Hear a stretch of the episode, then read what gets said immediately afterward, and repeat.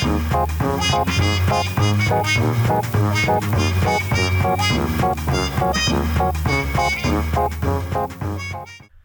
สดีและก็ยินดีต้อนรับทุกท่านเข้าสู่ I Rest My Case episode ที่ 7 จาก LLB Radio ครับ วันนี้อยู่กับผมชัดเจนครับ แล้ววันนี้อยู่กับผมมิกครับ เอ้ยมิกเป็นไงบ้างเรามาเรียน วันนี้เราอัดกันที่มอเลยเป็นไงครับมาเรียนปีใหม่ใช่ไหมเทอมใหม่อืมอืมตอนพยายามจะเริ่มเกรดใหม่ ใช่ครับ แต่ว่ามันเป็นเรื่องของเมื่อวานนะครับชัดว่าไหมครับชัด ใช่ครับก็อยากเป็นเรื่องของเมื่อวานเหมือนกันงั้นเรามาคุยเรื่องของวันนี้แทนดีกว่านะครับ ได้เลยครับ วันนี้เราเอาประเด็นน่าสนใจมา นี่เป็นข่าวล่าสุดเลย เพราะว่าเป็นประเด็นเกี่ยวกับการควบรวมกิจการระหว่างครูกับ d t แทใช่ไหมชอใช่ครับ เป็นการคู่ระหว่างบริษัทใหญ่ๆนะครับเนี่ย แต่ก่อนที่เราจะมาคุยกันเรื่องบริษัทรายละเอียดนะครับ เรามาคุยอธิบายให้กับท่านผู้ชมกันดีกว่านะครับว่าการควบรวมกิจการนะครับคืออะไรนะครับ ได้เลยครับ อันนี้ก็มาพูดถึงการควบรวมกิจการแบบพื้นฐานง่ายๆแล้วกัน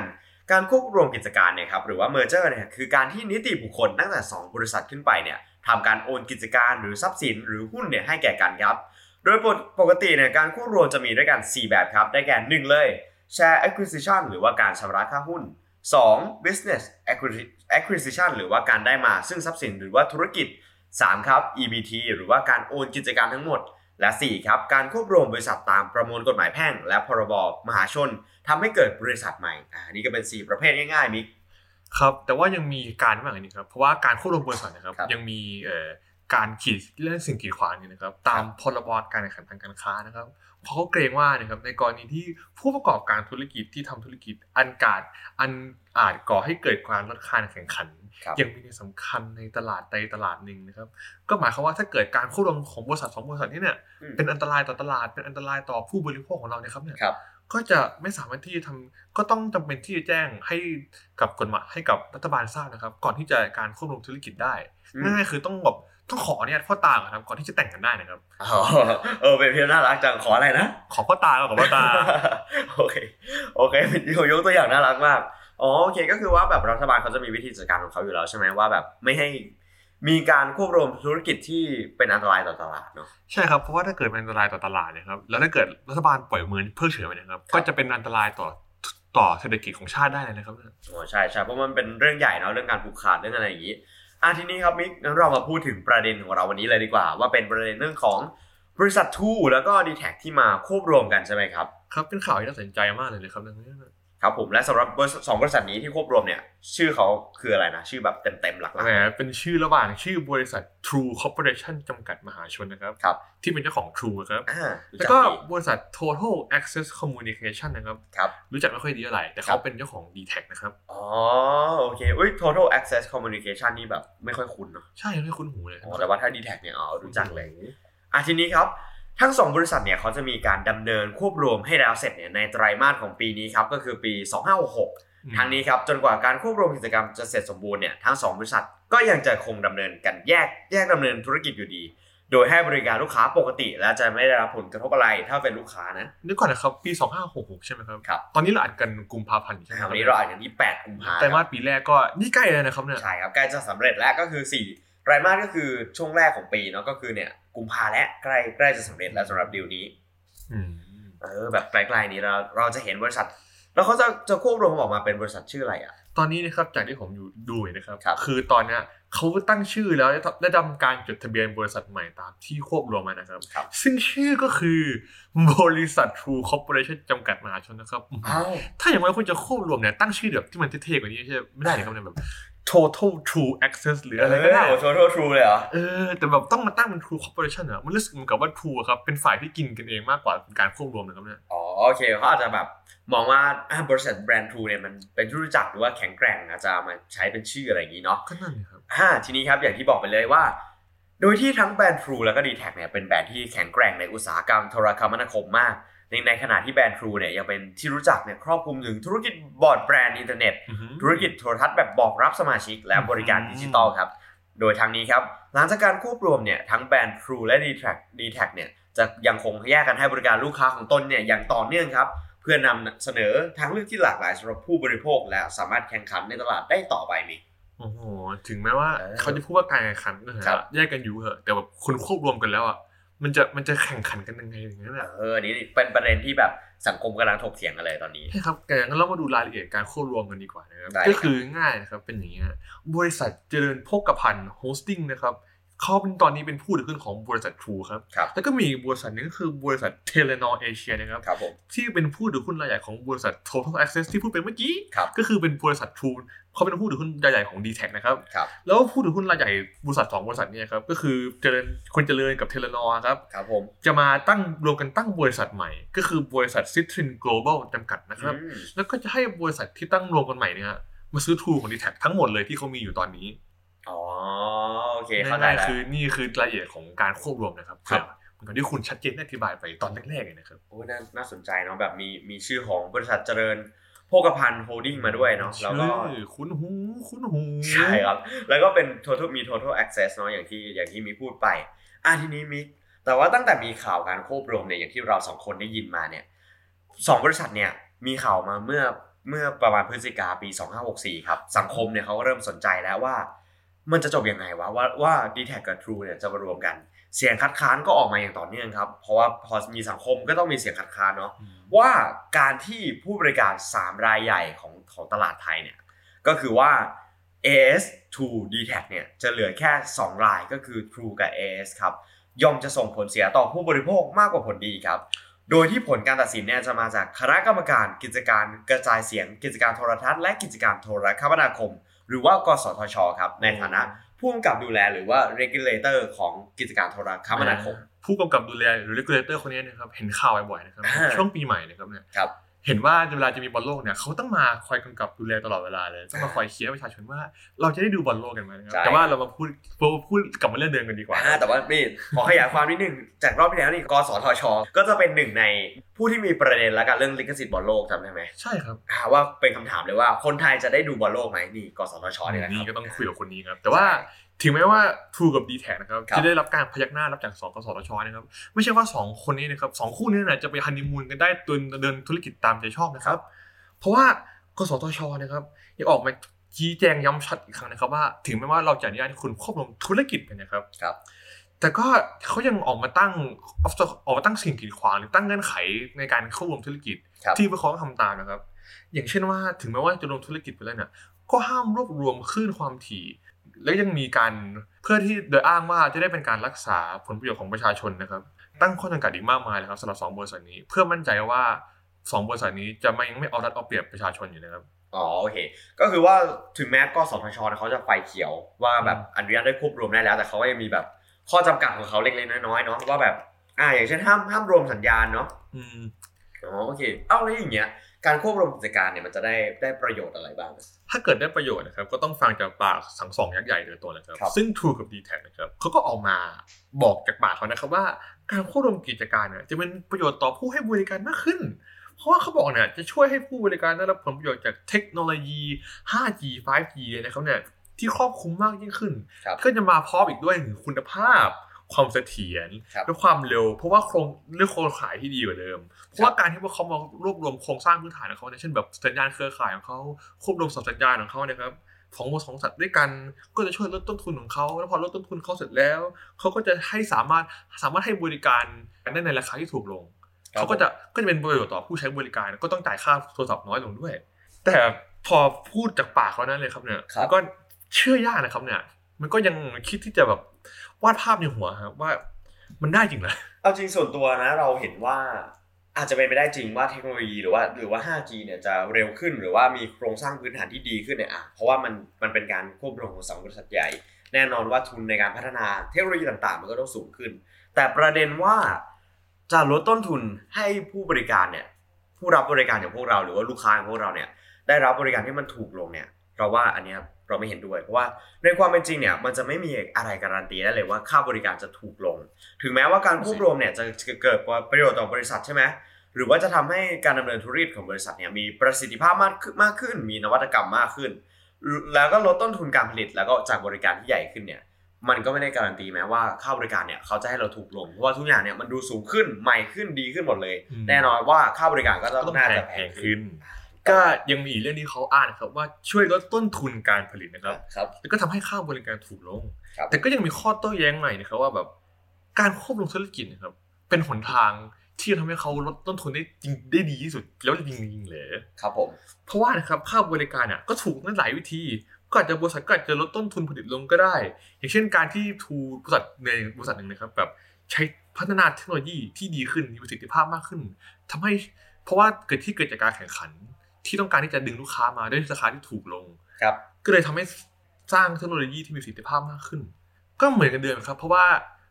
การแข่งขันนะครับครับเป็นแรงขับเคลื่อนอืมก็หนึ่งเป็นหนึ่งในแรงขับเคลื่อนที่ทำให้เขาสามารถสร้างลดต้นทุนได้ เนื่องจากเนื่องจากการผลิตประดิษฐ์สิ่งใหม่ๆขึ้น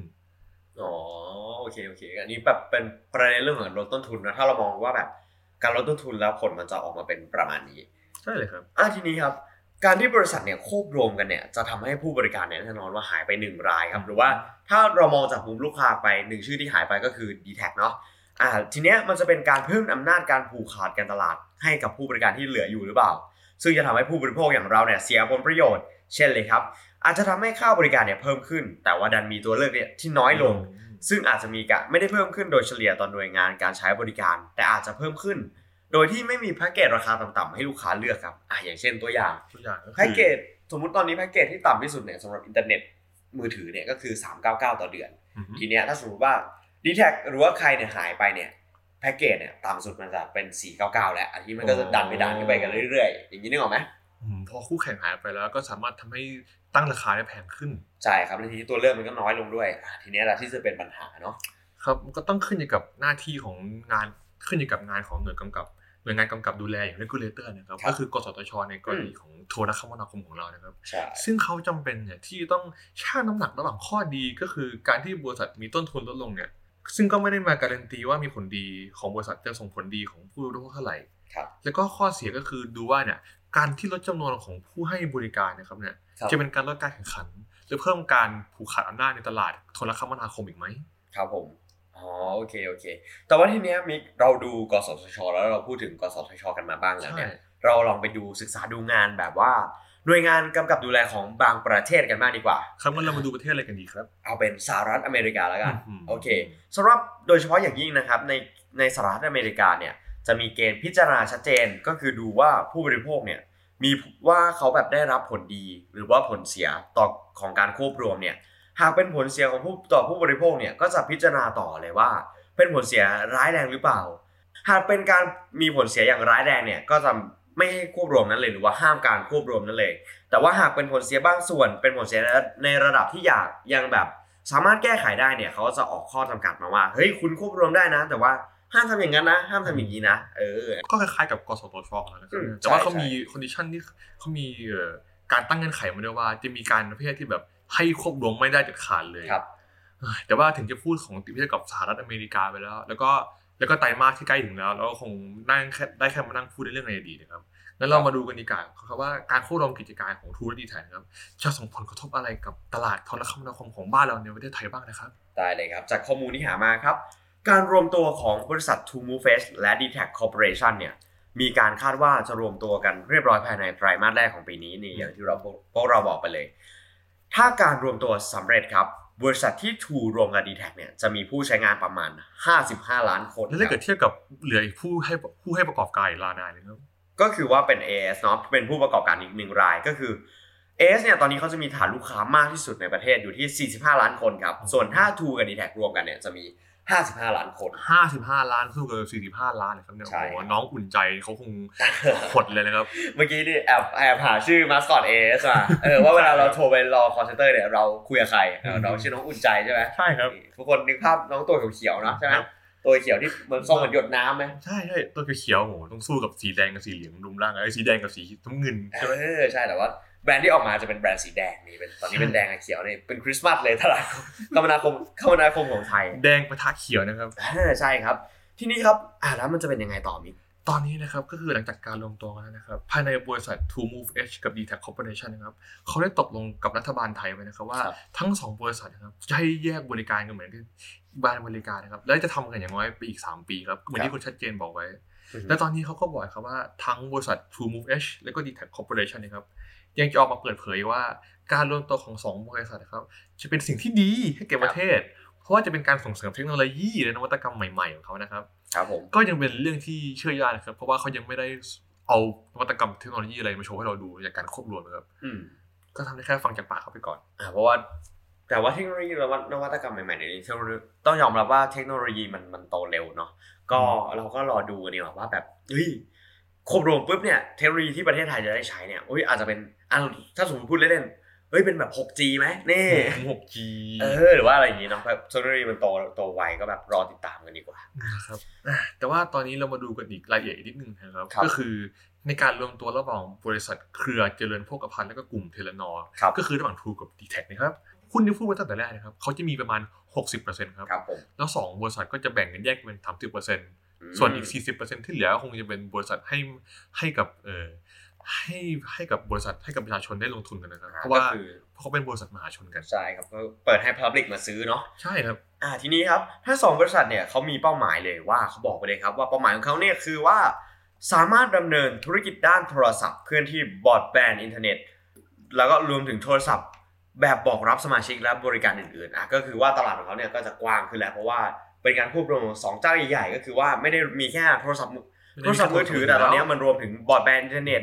รวมถึงอินเทอร์เน็ตแบบบอกรับสมาชิก หรือว่าอาจจะมีบริการอื่นๆ ไม่ว่าจะเป็นโทรทัศน์หรือว่าอะไรก็ตามตามมาทีหลังแล้วกัน เออ น่าสนใจนะน่านี่สนใจนะครับน้องหัวใจนี่คงแบบสู้ไม่ได้จริงๆนะครับเอนะอหรือว่าแบบอาจจะต้องไปแข่งกันแล้วทีนี้เพราะว่าเอสเขาก็ต้องพัฒนาของเขาขึ้นมาแล้วว่าเขารู้รู้แล้วว่าทีนี้รวมกันเป็นเจ้าใหญ่ แล้วก็ฐานลูกค้าเยอะกว่าเขาแล้วทีนี้ไอ้เขียวจะสู้กับไอ้แดงได้ไหมเนี่ยเออลองดูลองดูอะทีนี้ครับ แน่นอนเราพูดถึงเรื่องนี้ เราต้องพูดถึงเรื่องทรัพย์สินว่าทีเนี้ยทรัพย์สินเลขจะออกอยู่ที่เท่าไหร่ว่าเขารวมตัวกันบริษัทใหม่เนี่ยจะมีทรัพย์สินเท่าไหร่อะให้มิกเราเล่นในตัวผมนะครับเอิมเลขที่ออกก็คือนะครับแบบเออห้าร้อยพันล้านบาทนะครับๆห้าร้อยพันล้านอะตีว่าห้าพันล้านแล้วกันนะอ้าวไม่ใช่เขาไม่ได้สะกดอย่างนั้นเหรอบอกเลยครับว่ายังห่างเพราะว่าทรัพย์สินนี้ของเขาออกมาเนี่ยแปดแสนล้านอ๋อแปดแสนล้าน ไม่ใช่ห้าร้อยพันล้า800,000ล้านนขอโทษนะครับท่านผู้ชมแปดแสนล้านครับบริษัทใหม่จะมีทรัพย์สินรวมที่แปดแสนล้านโอ้โหมหาศาลนะเออแต่ว่าเราเรามีเรามีคิดว่าไงว่ากับทิศทางว่าในอนาคตว่าบริษัทแปดแสนล้านขึ้นมาใหม่เนี่ยแล้วแต่ว่าทิศทางตลาดที่แบบลูกค้าเราใช้เนี่ยจะเป็นยังไง ถ้าเกิดดูจากตอนนี้นะครับมีบริษัทที่ควบรวมกันที่มีทุนขนาดแปดแสนล้านบาทนะครับครับมาสู้กับบริษัท AS บริษัทโทรคมนาคมมีแค่บริษัทเดียวนะครับครับแต่ตอนนี้ก็คือเขามีทุกอย่างคร อบคลุมในทุกโทรคมนาคมแล้วไม่ใช่แค่ผ่านโทรศัพท์มือถือครับแล้วครอบคลุมอินเทอร์เน็ตเครือข่ายบ้าน แล้วก็อย่างอื่นๆนะครับเนี่ยก็ยังเป็นสิ่งที่ผมให้กังวลได้นะครับเนี่ยว่าแบบยังเพราะว่าเหมือนที่เราบอกไปนะครับ เพราะว่าการถึงแม้ว่า AS กับ d t แทเนี่ยจะออกมาแถลงการให้ว่าจะพยายามให้ค่าบริการถูกลงครับเพราะต้นทุนถูกลงแต่มันจากที่ผมคิดแล้วมันก็เป็นแค่ปากเปล่าของบริษัทนะครับอ่าไม่มีความน่าเชื่อถือได้จนกว่าเขาจะสามารถทำได้จริง ๆ ก็คือตอนนี้ราคาการใช้บริการของเราเนี่ยครับ ก็จะจะสูงขึ้นหรือเปล่าหลังจากที่หลังจากที่เขาลงตัวกันเสร็จแล้ว ก็ยังเป็นเรื่องที่ต้องน่าจับตาดูอยู่นะครับ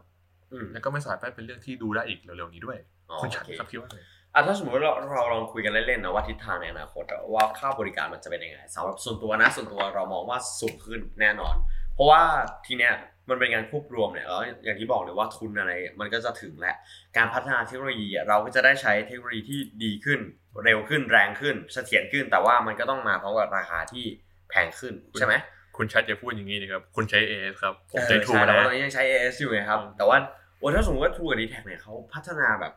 เทคโนโลยีได้ได้ไปไกลอะแต่ว่าแต่ว่าส่วนตัวก็ยังเชื่อนะว่า AS ต้องก็ต้องมีมีไม้เด็ดของเขาเหมือนกันว่าแบบ เอ้ย นี่เขารวมกันแต่ว่าเรามีอันนี้นี่เพราะไม่งั้นฐานลูกค้าเขาไม่เยอะสุดในประเทศหรอกก่อนหน้าเนี้ยแต่ผมก็ยังเป็นเรื่องที่น่ากังวลอยู่นะครับ ถ้าเกิด True กับ d t แทรวมพลังด้วยกันนะครับครับ แล้วก็ใช้เทคโนโลยีต้นทุนจริงๆนะครับอือฮึเขาเกิดที่จะสามารถทำเทคโนโลยีที่ การโทรคมนาคมครับที่เหนือกว่า AS ได้หลายขุมอ่าฮะแล้วเพราะว่าครับมีแค่สองคู่แข่งนะครับ มีแค่สองเจ้าครับถ้าเกิดคุณใช้ใช้ AS แล้วรู้สึกว่าแบบ AS ตัวนี้มันช้าลงถ้าเกิดเทียบกับ True เลยฮะครับ คุณชัดก็อาจจะไม่มีตัวเลือกนอกจากไปใช้ True อย่างเดียวเลยใช่แต่ก็อาจจะในราคาที่แพงขึ้นมาก โอเค โอ้แต่ว่าจริง ๆ มันอาจจะไม่นานด้วยนะเรื่องเนี้ยเพราะว่าเทคโนโลยีอย่างที่บอกมันไปไวนะเดี๋ยวนี้ใช่แบบครับการพัฒนาอยู่ดีก็มีเทคโนโลยีใหม่ๆอะไรมาก็ตามเนี่ย เผลอๆเราไม่เผลอๆอีก5ปีจะไม่มี 6G แล้วอาจจะมี 7G ก็ได้นะเออหรือว่าแบบโอ้มันเป็นไปได้ทุกทิศทางเลยเออทีนี้ก็น่าสนใจครับและอยากให้คุณผู้ฟังของเราเนี่ยติดตามกันต่อไปเนาะมิกเนาะใช่ครับเพราะว่านี่เป็นข่าวนี่เป็นข่าวที่คอยเคลื่อนไหวตลอดเวลานะครับเหมือนกับอินเทอร์เน็ตและเทคโนโลยีที่คอยพัฒนาตลอดเวลานะครับเออนี่โอ้โห landing สวยมากโอเคครับสำหรับวันนี้เนื้อหาของเราก็จะประมาณนี้นะครับสำหรับ episode ที่ 7 ของ I Rest My Case ของพวกเรา ก็ขอให้ทุกคนเนี่ยติดฝากติดตามช่องทางต่างๆด้วยนะครับไม่ว่าจะเป็น subscribe YouTube เรามี IG เนาะใช่เป็นมี IG แล้ว IG แล้วก็เป็น Facebook นะครับ เป็น LB Radio ฝากติดตามด้วยนะครับครับ พวกเราตั้งใจมากๆ เป็นกำลังกำลังใจให้พวกเราครับอ่าแล้วมิกมีอะไรฝากไหม มีอะไรอยากฝากเลยนะครับ ก็คือขอให้ท่านผู้ชมขอขอบคุณผู้ชมที่รับฟัง Iris My Case จนถึงจบนะครับ ครับอ่าก็อย่างที่บอกอ่าอยากสำหรับเราก็อยากฝากนะว่าขอบคุณมากๆที่แบบเปิดเสียงเราไม่ว่าจะเป็นตอนขับรถก่อนนอน ตอนเรียนก่อนเรียนหรือว่าอะไรก็ตามเนี่ยก็ ให้เราคุยเป็นเพื่อนพวกคุณแล้วกันเนาะแบบอย่างน้อยถ้าไม่มีไม่มีอะไรฟังไม่อยากฟังเพลงและไม่อยากฟังนู่นไม่อยากฟังนี่ก็ขอให้เปิดพวกเราฟังแล้วกันครับ เราพร้อมคุยเป็นเพื่อนคุณครับสำหรับวันนี้ครับ ขอขอบคุณมากๆครับ แล้วก็สวัสดีครับ สวัสดีครับ